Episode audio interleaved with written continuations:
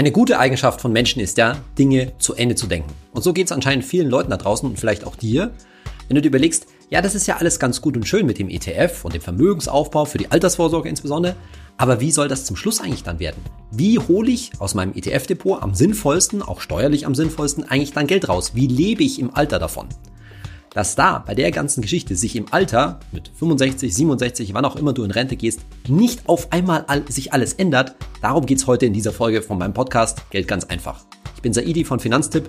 Wir bei Finanztipp sind der Meinung, Finanzen kannst du selbst und wir zeigen dir wie.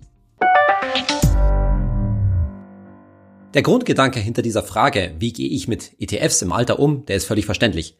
Weil vielleicht, wenn du dir das so vorstellst, dann denkst du dir, oh ja, das haben wir bei der Steuerbehandlung auch gesehen, so ein ETF-Depot, das schwillt dann über die Zeit, über die vielen Jahre und letztendlich Jahrzehnte auf einen ganz gehörigen Betrag an. Mehrere hunderttausend Euro. Und da beschleicht dich vielleicht auch so dieses Gefühl, uiuiui, wenn ich da 200, 300, 400, 500.000 Euro mal im Depot habe, wie geht man damit um? Das ist ja dann äh, die große Masse von deinem Geld wahrscheinlich, sofern das nicht in einem Haus natürlich drinsteckt, also wenn du dich für die Lösung ETFs anstatt für Immobilie, was wir ja besprochen hatten, entschieden hast, dann hast du so ziemlich viel Geld fungibel jederzeit liquide zur Verfügung. Und das könnte natürlich irgendwie auch weg sein in der nächsten Börsenkrise. Und oh, das ist irgendwie schon risikoreich. Und die Geschichte gehen wir in drei Schritten an. Zunächst mal geht es darum, dass du dir klar machst, wie viel wird es irgendwann mal sein, dass man sich da mal geistig darauf einstellt. Zweitens, was machst du dann, wenn es auf die Rente zugeht? Also wenn diese Übergangsphase, ne, wenn sich so das mit dem Renteneintritt langsam andeutet, muss man nicht dieses Vermögen, was da drin steckt, mehrere hunderttausend Euro irgendwie absichern. Und dann die dritte Frage, ganz praktisch, wie zahlst du dir was aus? Wie organisierst du dein Depot und deine sonstigen Geldanlagen im Alter? Und auf die Gefahr hin, dass ich mich zum 20. Mal natürlich wiederhole, du wirst sehen, es gibt eine relativ simple und ganz einfache Lösung für die Sache. Also los geht's. Schritt eins: Sparziel festsetzen. Also sich festnehmen, festsetzen, wie viel soll bei der ganzen Geschichte eigentlich mal rauskommen. Da kannst du sozusagen kompliziert vorgehen, nämlich wenn du in die alten Folgen reinschaust, mal ausrechnen, wie groß ist deine Altersvorsorgelücke, Vorsorgelücke. Da wirst du einen Rechner im Internet benötigen und da schauen, wie viel Volumen, wie viel Vermögen brauchst du eigentlich mal, um eben diese Lücke vernünftig zu schließen. Es gibt aber eine viel einfache und praktische Methode. Ich gehe mal davon aus, dass du mit dem Sparen in ETFs bereits angefangen hast. Und das heißt, du rechnest einfach mal das hoch, was du heute angelegt hast. Also den Wert deines Depots plus deine Sparplanrate und dann setzt du mal eine Rendite an vielleicht fünf Prozent, relativ konservativ, bis zu vielleicht würde ich sagen sieben Prozent. Irgend sowas, fünf bis sieben Prozent pro Jahr. Kannst in irgendeinen Rechner im Internet ein, eingeben und dann kommt da was raus. 250.000 Euro, 400.000 Euro, vielleicht sogar 500 oder noch oder noch mehr. Aber das ist mal ein Wert, mit dem du einigermaßen realistisch über einen langen Zeitraum, mindestens 15 Jahre natürlich, eher vielleicht 20, 30, sogar 40 Jahre, mit dem du kalkulieren kannst. So, und dann hast du mal eine Zahl vor Augen, die einfach auch realistisch zu erreichen ist und die du dir vornehmen kannst. Wo du auch weißt, bis dahin sollte ich schon wahrscheinlich durchhalten. Also auch in der Börsenkrise, die dich vielleicht später mal ereilt, zum Beispiel mit 55 vielleicht erst eine Börsenkrise, wo es dann auch mal im Depot 100.000, vielleicht sogar 200.000 Euro bergab geben kann. Ja, das kann dir passieren. Zu wissen, hey, ich muss irgendwie auf zum Beispiel 400.000 Euro kommen und es ist auch nicht unrealistisch, das zu erwarten. Andererseits kann es natürlich auch sein, dass es dann ein paar Jahre sehr, sehr gut läuft und vielleicht muss man dann auch mal irgendwie mal kleinere Brötchen backen, aber das, da kommen wir nachher noch drauf. Wichtig ist noch, ich gehe davon aus, dass du dein Einkommen, überhaupt deinen Lebensstandard im Lauf deines Lebens wahrscheinlich steigern wirst. Ne, du wirst irgendwann mal vielleicht einen besseren Job äh, bekommen, du wirst eine Gehaltserhöhung äh, bekommen, vielleicht wirst du mal was erben und so weiter. Und dann ist es natürlich notwendig, und dazu werden wir wahrscheinlich auch mal eine Podcast-Folge machen, einmal im Jahr sich die ganze Sache anzuschauen. Zu gucken, insbesondere sollte ich meine Sparplanrate erhöhen passen die, passt die Aufteilung in meinem Depot oder die Aufteilung zwischen Depot, Tagesgeld und Festgeld noch und so weiter. So, und wenn du das gemacht hattest, gemacht hast, dann hat sich wahrscheinlich auch dein Sparziel verändert. Insbesondere, wenn du einfach deinen Sparplan erhöht hast. Na, wenn du da jetzt 100 Euro mehr reinhaust, weil du halt einfach dir das leisten kannst mittlerweile, dann solltest du halt auch dein Sparziel neu ausrechnen und entsprechend anpassen. So, Schritt zwei nämlich dieses Vermögen, das, dieses Sparziel, das du dir gewünscht hast, dann im Alter absichern. Also stellen wir uns Folgendes vor, du hast irgendwie das 60. Lebensjahr überschritten und du hast vielleicht noch so gefühlt vielleicht fünf Jahre bis zur Rente Größenordnung. Stellst du dir das mal vor und dann hast du vielleicht, jetzt machen wir dieses Beispiel, 400.000 Euro im Depot, besonders weil es die letzten Jahre schon ganz gut gelaufen ist und die Kurse sind mal wieder an einem neuen Höchststand. So ein bisschen wie jetzt gerade im Moment. Dann könntest du natürlich auf die Idee kommen, oh, ja, jetzt soll man die ganze Sache mal ein bisschen kürzer treten, ein bisschen absichern und so weiter, weil wäre jetzt irgendwie schlecht in die nächste Börsenkrise reinzurutschen und jetzt im letzten Moment sozusagen irgendwie nochmal 50.000 Verlust zu machen oder sowas in der Richtung. Hm? Auf die Idee könnte man kommen. Die Frage ist jetzt, wie stellst du das an? Und die radikale und der erst, die erste Methode wäre natürlich zu sagen, ja, so ungefähr fünf Jahre vor der Rente, wenn es jetzt einigermaßen gut steht, verkaufe ich einfach mal alles. Komplett einmal weg, 400.000 Euro, zum Beispiel in einem tesorierenden ETF, einmal wird radikal verkauft. Dann fällt natürlich die ganze Steuer an, aber ist nicht schlimm, haben wir ja in der letzten Podcast-Folge gehört. Meine Frage ist dann, und dann? Was machst du damit?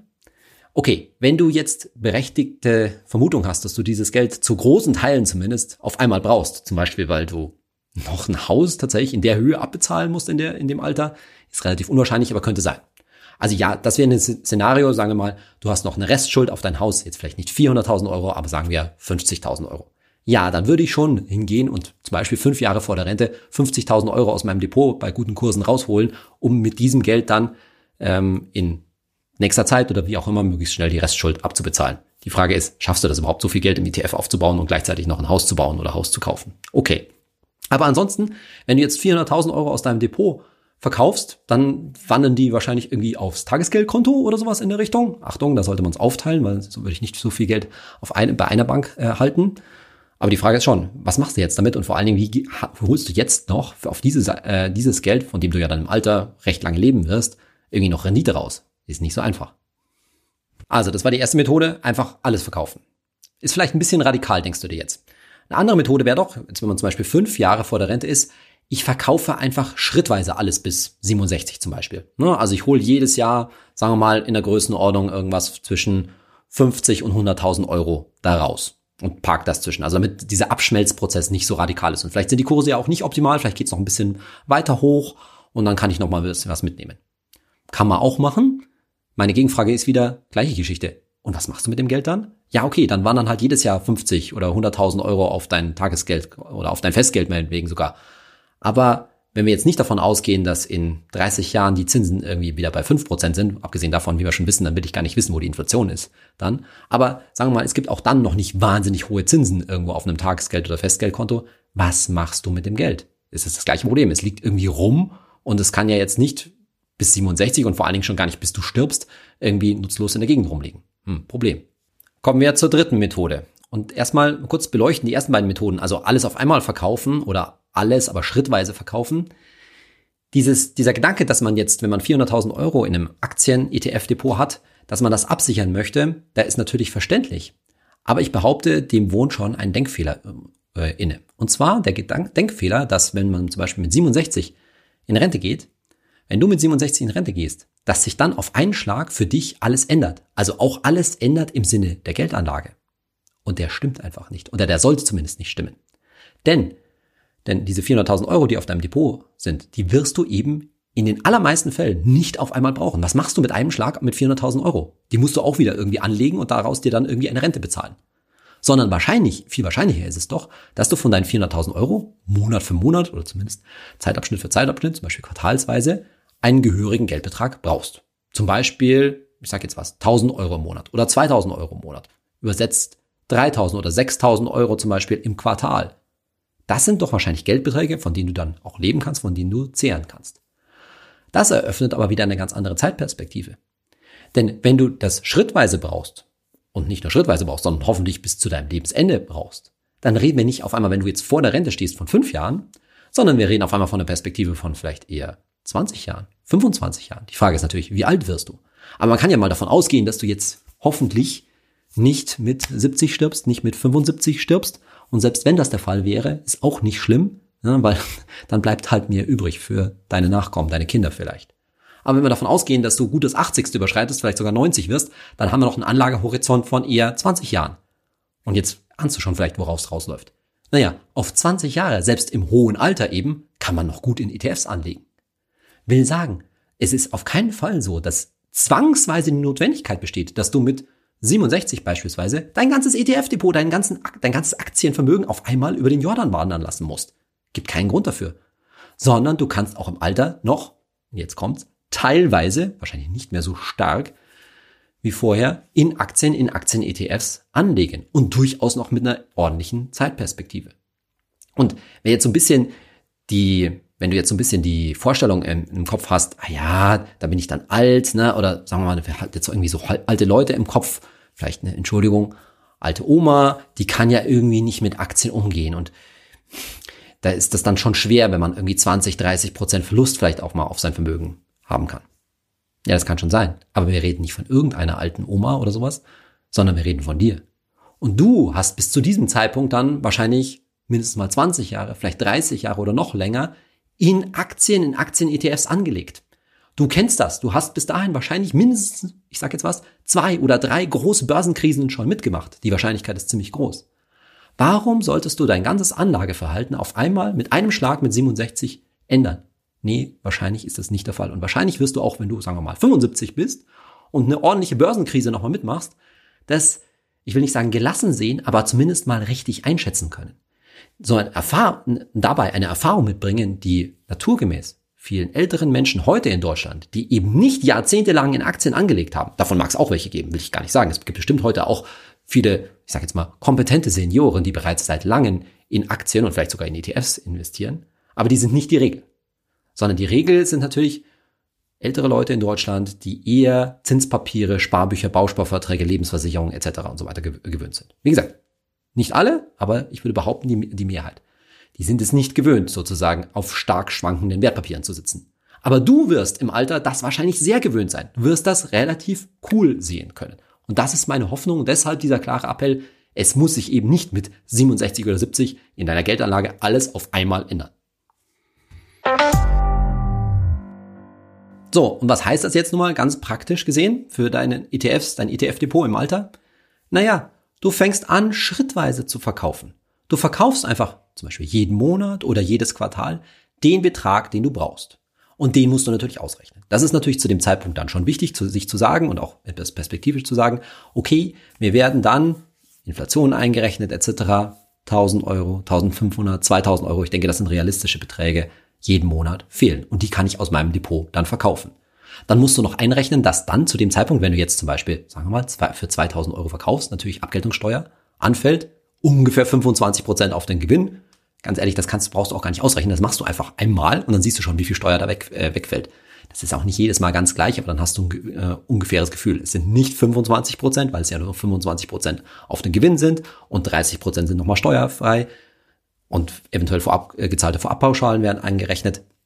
Da würde ich ganz pragmatisch hingehen, verkauf mal was und schau, wie viel netto bei dir äh, da ankommt, dann weißt du, ob du nochmal verkaufen kannst. Und wegen Gebühren und so weiter brauchst du dir wahrscheinlich keine große, äh, keinen großen Kopf machen, weil wir haben heute schon so günstige Depots, wo das Verkaufen praktisch nichts mehr kostet. Null oder ein Euro. Und aller Voraussicht nach wird das auch in 20 Jahren, in 30 Jahren, wenn du an dein Geld ran musst, genauso sein. Also das ist überhaupt kein Problem. Übrigens mein Tipp, ich würde das übrigens auch erstmal nicht, wenn du das händisch machen musst, nicht monatlich machen, sondern zum Beispiel quartalsweise, dann hast du den Stress nicht. Noch eine Voraussage von mir. So wie es heute schon jede Menge Sparplanangebote gibt, kostenlose Sparplane auf ETFs, mit steigendem Bedarf wird es auch das Gegenstück dazu geben, nämlich einen Entnahmeplan, also einen automatisierten Verkauf, den man dann im Depot einstellen kann. Das gibt's bei diversen Depotanbietern Heute schon, in der Regel leider heute noch nicht kostenlos, aber da kann man einstellen. Verkaufe aus meinem Depot monatlich 500 Euro, 1000 Euro, 2000 Euro. Und wenn es das bis dahin gibt, dann wirst du wahrscheinlich so einen automatisierten Entnahmeplan machen können. Wahrscheinlich ganz einfach per App. Im Grunde genau das Gegenteil zu deinem Sparplan. Was du aber machen kannst, wenn es auf die Rente zugeht, also wenn du sagen wir mal das 65. überschritten hast, dass du dich schon fragst, willst du jetzt wirklich den großen Teil deines Vermögens im Feuer stehen lassen, also sprich in Aktien-ETFs weiter angelegt haben. Nochmal, wahrscheinlich bist du da bis dahin ein ziemlich abgebrühter ETF-Anleger und machst dir auch keine allzu großen Sorgen mehr, weil du weißt, selbst wenn mich jetzt mit 70, mit 75 eine Börsenkrise ereilt, das Zeug erholt sich dann schon wieder. Ja, das kannst du machen. Aber vielleicht sagst du, naja, wenn ich jetzt den Großteil meines Vermögens, und zwar Achtung, deines Gesamtvermögens, da ist es wirklich wichtig, alles immer zu betrachten, in ETFs angelegt hast, also vielleicht 80, 90 Prozent und dann eben nur nicht so viel noch nebenher auf dem Tagesgeldkonto, dann macht es vielleicht schon Sinn, das Risiko etwas zu senken. Also sprich, einfach einen Teil deines Geldes aus dem ETF rauszuholen und zwar nicht, weil das jetzt woanders große Rendite macht, sondern einfach um die Schwankung auf dein Gesamtvermögen. Und es ist immer wichtig, entscheidend dein gesamtes Geld anzuschauen, zu senken. Also sprich, einen Teil auf Tagesgeld und Festgeld zu parken, damit dann insgesamt die Rendite etwas stabiler ist, so gesehen. Und wenn man es sich einfach halten will, und das wollen wir ja in diesem Podcast, dann nimmt man die gute alte Daumenregel 100 minus Lebensalter. Die würde also bedeuten, im Alter von 60 kannst du 100 minus 60 noch 40 Prozent Aktien halten. Das würde ich jetzt für relativ konservativ halten, aber kann man machen. Letztendlich wird das, was du jetzt machst, nämlich dass du regelmäßig dann im Alter aus deinem Depot Geld entnimmst, sowieso dazu führen, dass deine Aktienquote wahrscheinlich abnimmt, abschwillt. Du baust das Depot sukzessive ab und damit senkst du sozusagen auch das Risiko, das du eingehen willst. Aber natürlich kann man, wenn man so irgendwie um die 60, 65, 70 irgendwas ist, auch mal ein bisschen Gas rausnehmen und ich sag jetzt mal was, pauschal 50, 100.000 Euro aus dem Depot rausnehmen, um insgesamt die Aktienquote in deinem Depot zu adjustieren, wie man so schön sagt, also etwas zu senken. Aber letztendlich ist das wie immer eine persönliche Entscheidung von dir. Das ist eine Frage und das wirst du heute nicht entscheiden können, sondern wirst du sehen, wie du mit 65 zum Beispiel drauf bist ähm, welches Risiko du noch fahren möchtest und wie viel Rendite du auch noch fahren wirst. Und nochmal, bis dahin wirst du dich wahrscheinlich daran gewöhnt haben, dass es zwischen irgendwann mal auch um 40, sogar vielleicht sogar 50 Prozent nach unten gehen kann. Eine häufige Frage, die ich in diesem Zusammenhang riehe, ist, ob man jetzt in Anlehnung an unser letztes Thema im Alter von einem tesorierenden ETF zum Beispiel dann auf einen ausschüttenden ETF umstellen sollte, weil ja eben dann aus dem ausschüttenden ETF die Dividenden, die Ausschüttungen rauskommen und man davon dann leben kann. Und die Antwort hast du vielleicht jetzt schon aus meinem bisherigen Referat herausgehört. Nein, es gibt keinen Bedarf dafür. Warum? Erstmal wissen wir jetzt, glaube ich, schon, dass in dem tesorierenden ETF die Dividenden ja mit drin sind. Also das Geld ist irgendwie nicht weg. Und zweitens kannst du entweder durch manuelles Verkaufen, jedes Quartal kostet dich 0 oder 1 Euro Stand heute, oder durch so einen automatisierten Entnahmeplan, den es wahrscheinlich bis dahin irgendwo geben wird und den wir dir von Finanztipp dann auch empfehlen können, wo du damit dann hingehst, dann musst du ein Depot dann äh, übertragen, kannst du dir so eine Ausschüttung letztendlich selbst bauen. Ganz einfach. Du stellst einfach ein oder du machst das manuell so viel Geld, wie du halt dann pro Monat oder pro Quartal brauchst. Steuerlich wissen wir schon, macht das überhaupt keinen Unterschied. Doch, es macht einen Unterschied, Entschuldigung. Warum? Weil du nämlich wieder ein Stück weit Steuerstundung drin hast. Du musst nicht mit 67 zum Beispiel deine kompletten 400.000 Euro aus einem Tesorierer verkaufen und in einen Ausschütter rüber switchen und damit auf einmal versteuern. Sondern du streckst diese Versteuerung nochmal über 15, 20, 25 Jahre, je nachdem wie alt du halt wirst. So, da gibt's keinen Grund, auf einmal in den Ausschütter überzugehen. Und es wird auch nicht dadurch besser oder mehr das Geld. Die Dividenden sind in beiden, wissen wir ja schon, werden in beiden ETFs verdient dem Tesorierer bleiben sie halt mal liegen und du holst sie quasi sozusagen manuell raus. Und diese auf einmal Versteuerung bei einem großen Verkauf, die sparst du dir zu großen Teilen. Jetzt stellt sich wahrscheinlich für dich die Frage, ja, okay, aber wie viel kann ich denn entnehmen, Saidi? Wie viel sollte ich aus meinen, zum Beispiel 400.000 Euro im Depot, wie viel sollte ich da entnehmen? Naja, im Idealfall hast du natürlich genauso viel angespart, wie du dir berechnet hast, dass du für deine Rentenlücke brauchst. Und da du deine Rentenlücke hoffentlich kennst, kannst du genauso viel entnehmen. Das ist etwas lebenspraktisch zu einfach gedacht, denn in der Regel läuft es im Leben nicht so geplant. Dann hat sich der ETF gerade besser oder auch ein bisschen schlechter entwickelt, wie es, wie es gedacht war, weiß man nicht so genau. Und deshalb ist schon die Frage, was ist denn letztendlich auch nachhaltig als Entnahme? Und da haben wir bei Finanztip mehrere Berechnungen angestellt. Meine Kollegen aus der Analyseabteilung sind verschiedene Szenarien durchgegangen und haben mal ein bisschen rumgespielt. Und letztendlich stellt sich Folgendes heraus. Wenn du es schaffst, deine Entnahme aus deinem ETF-Depot vernünftig zu gestalten und dabei relativ vorsichtig angehst. Und vorsichtig wären, Achtung, vier Prozent pro Jahr.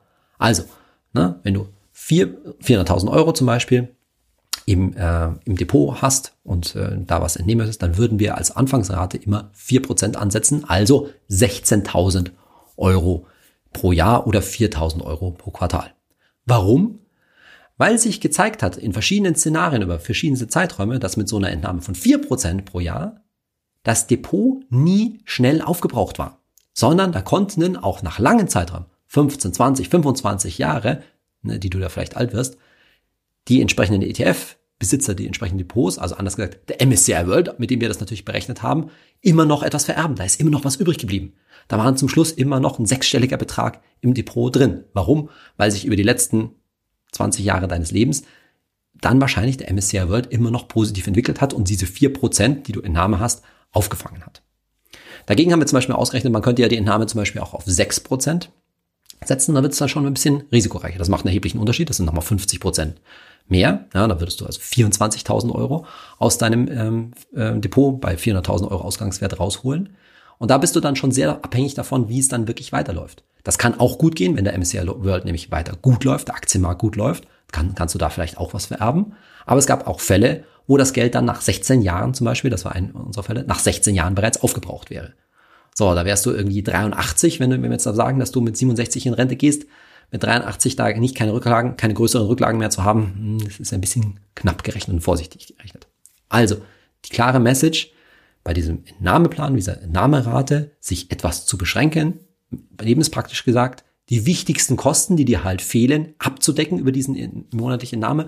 Naja, und wenn du dir mal was gönnen möchtest, also du möchtest im Alter nochmal einen größeren Urlaub machen oder sowas in Richtung, der dann wahrscheinlich eher, jetzt muss man kurz Inflation hochrechnen, 8000 Euro vielleicht äh, kostet für einen relativ normalen Urlaub, dann kannst du dir das natürlich auch gönnen, musst aber natürlich schon ein bisschen rechnen, ob du das nachhaltig leisten kannst. Und nochmals grobe Daumenregel, 4% immer vom Ausgangswert, das ist ein solider Wert. Jetzt kommt noch ein Aspekt hinzu, dass man im Alter nämlich tatsächlich ein bisschen aufpassen muss, wie es gerade an der Börse läuft. Da spielt also tatsächlich der Börsenverlauf etwas eine Rolle. Und zwar wäre es gut, wenn du im Alter natürlich dann als erfahrener ETF-Anleger, der vieles schon mitgemacht hat, wenn es an der Börse mal runtergeht, in Abschwungphasen, also grob gesagt in der Börsenkrise, wenn du es da schaffen kannst, deinen Auszahlplan, diese Entnahmen aus dem Depot, die vier Prozent, mal zeitweilig auch ein Stück runterzufahren oder im Idealfall sogar ganz auszusetzen. Warum? Wenn der Kurs deines ETFs fällt und du verkaufst sozusagen, willst für einen bestimmten Betrag verkaufen, zum Beispiel für, wie wir gerade gehört haben, für 4000 Euro im Quartal, dann werden für diese 4000 Euro bei fallenden Kursen natürlich immer mehr ETF-Anteile verkauft. Das heißt, wenn es nach unten geht, dann wiegen die Entnahmen aus deinem Depot schwerer. Also da ist ein bisschen Management quasi von deiner Seite gefragt, wenn das denn geht, von, von Rücklagen her und so weiter, dass du, wenn tatsächlich so ein dramatischer Abschwung mal kommt, wo man ja davon erwarten kann, dass der auch sich einigermaßen wieder erholt danach, sich mal, was die Entnahmen aus dem Depot angeht, ein wenig einzuschränken und vielleicht mal stärker auf deine Rücklagen, auf Tagesgeld und auch vielleicht auf Festgeld zurückgreifst. Auch da wieder der Hinweis.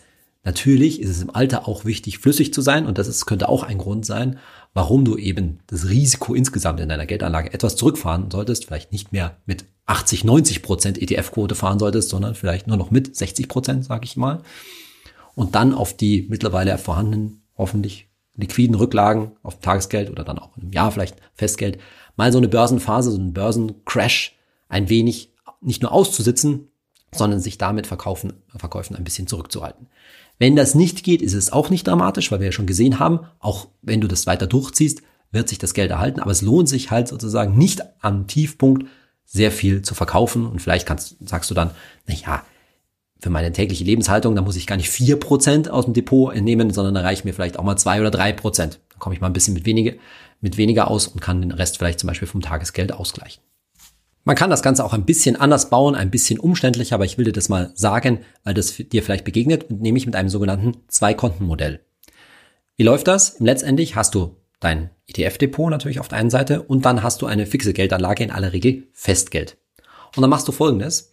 Zum Beispiel, wenn du in die Rente gehst mit 67, verkaufst du aus deinem ETF-Depot in Anführungszeichen nur so viel, wie du über die nächsten 15 Jahre brauchst. Dass du sagst, ja, über 15 Jahre, weil das ist immer so der Anlagehorizont für ETFs, da bin ich abgesichert. Ne? Also sagen wir mal, über die, du hast 400.000 Euro im Depot und du weißt, über die nächsten 15 Jahre, sagen wir mal, brauchst du etwa die Hälfte, 200.000 Euro. Und dann packst du 200.000 Euro tatsächlich aufs Festgeld und lässt die anderen 200.000 Euro im, im Depot drin und hoffst natürlich, und das ist natürlich sehr berechtigt dann, dass die sich über 15 Jahre weiter positiv entwickeln, brauchst in der Zwischenzeit dein Geld auf dem Festgeld auf, die anderen 200.000 Euro, und dann kannst du nach 15 Jahren sozusagen die Geschichte wieder machen. Ne? Und dann nimmst du wieder aus dem Depot das raus, was du für die nächsten 15 Jahre dann brauchst.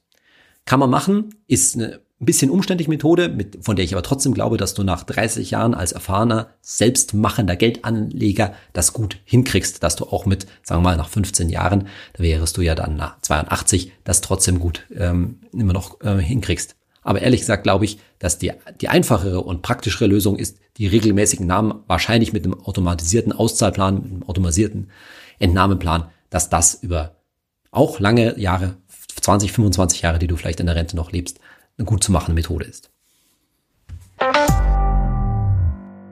Jetzt aber noch eine Methode, von der ich der zumindest Stand heute eher abraten würde.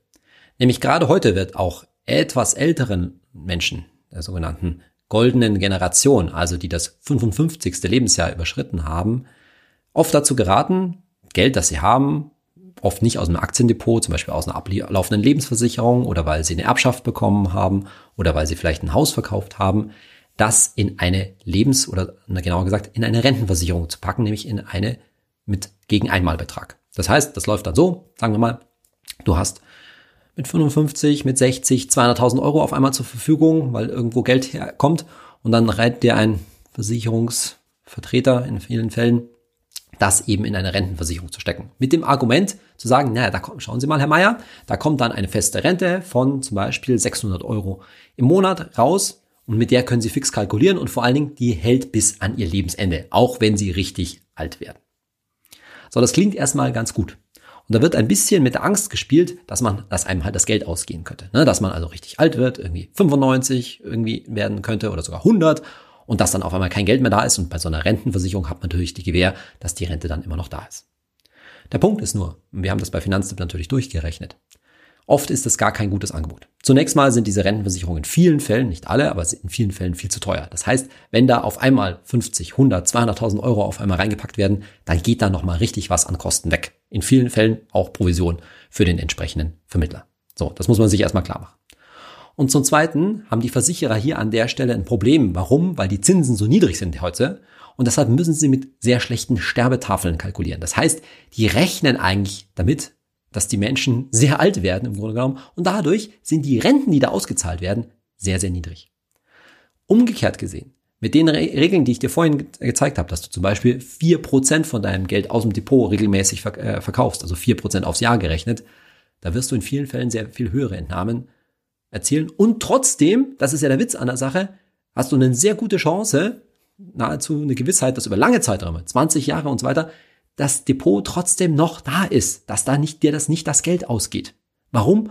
Weil du auch im Alter als erfahrener ETF-Anleger ETF auf die Stärke letztendlich der Weltwirtschaft des Aktienmarktes setzt und nicht auf die Renditen verzichten willst, die du eh schon vorher 20, 30 Jahre genossen hast. Also Stand heute machen solche sofort beginnenden Rentenversicherungen oder Rentenversicherungen gegen Einmalbeitrag, wie die oft heißen, in der Regel keinen Sinn. Das mag natürlich irgendwie in 30 Jahren vielleicht mal anders sein. Ich bezweifle es. Denn ich glaube nicht, dass diese Produkte entscheidend billiger werden. Und alles steht unter dem Motto. Diese ganze Folge. Es ändert sich halt im Alter nicht wirklich was. Du kannst ein ganzes Leben, auch wirklich dein ganzes Leben bis leider zu deinem Tod, mit ein mein, mit einem ETF-Depot und einem Tagesgeldkonto und vielleicht noch einem Festgeldkonto problemlos bestreiten. Du brauchst für dein Geldmanagement, für deinen Vermögensaufbau keine Versicherungslösung. Kommen wir zur Rubrik Hazer Idee. Fragen von Nutzern beantwortet. Und heute mit einer Frage von Ramona Kopsa auf Instagram. Sie schreibt, könntest du bitte mal ein Beispiel auch für Österreich machen? Ramona meint wahrscheinlich in dem Fall ein steuerliches Beispiel. Und ich wollte mal generell auch in diesem Podcast was dazu sagen und mich quasi bei unseren Nachbarn entschuldigen. Sowohl ich kriege viele Fragen, wie ist das denn in Österreich und wie ist es in der Schweiz? Tatsächlich machen wir bei Finanztipp keine Empfehlungen, keinerlei Tipps für Österreich und für die Schweiz. Aus einem ganz einfachen Grund. Natürlich ist Aktienanlage, sind ETFs etc. in jedem Land der Welt grundsätzlich gleich. Das, das, der Marktmechanismus, sage ich mal, die sind die gleichen. Aber insbesondere die rechtlichen und die steuerlichen Gesetzgebungen, Regelungen sind halt in unterschiedlichen Ländern anders. Und wir bei Finanztipp als Teil der gemeinnützigen Finanztipp Stiftung haben leider einfach nicht die Kappa, die Möglichkeiten, das Personal könnte man auch sagen, die Zeit, uns mit den Steuerregeln in anderen Ländern intensiv auseinanderzusetzen. Denn das tun wir für Deutschland natürlich ganz, ganz deutlich. Und wir gleichen das immer alles ab, ob die Empfehlung, die wir dir geben, tatsächlich für auch zu den sonstigen Regelungen passt. Und wir können einfach nicht unsere Hand ins Feuer legen, ob das zu den Regelungen in Österreich und in der Schweiz wirklich gut passt, weil die kennen wir nur so grob, aber nicht im Detail und können uns halt einfach nicht intensiv damit beschäftigen. Das heißt, wenn du in Österreich bist, wenn du in der Schweiz bist, natürlich die Message zu sagen, dass du deinen Vermögensaufbau zu großen Teilen auf weltweit gestreute, langfristig angelegte Aktien-ETFs setzen solltest, die ist schon gleich. Aber wie du das genau machst, welches Depot insbesondere du verwenden solltest, wie du das, wie das steuerlich und so weiter alles geregelt ist. Dazu können wir leider keine Aussage machen und ich bitte um Verständnis für alle Öster Zuhörer in Österreich oder in der Schweiz, dass wir das nicht genauer beleuchten äh, leuchten können und die ganzen Tipps, die wir geben, insbesondere die steuerlichen Tipps, natürlich immer nur für Deutschland gelten. Du hast also auch mit der heutigen Folge gesehen, dass es auch im Alter für dich, ja, ganz einfach bleibt.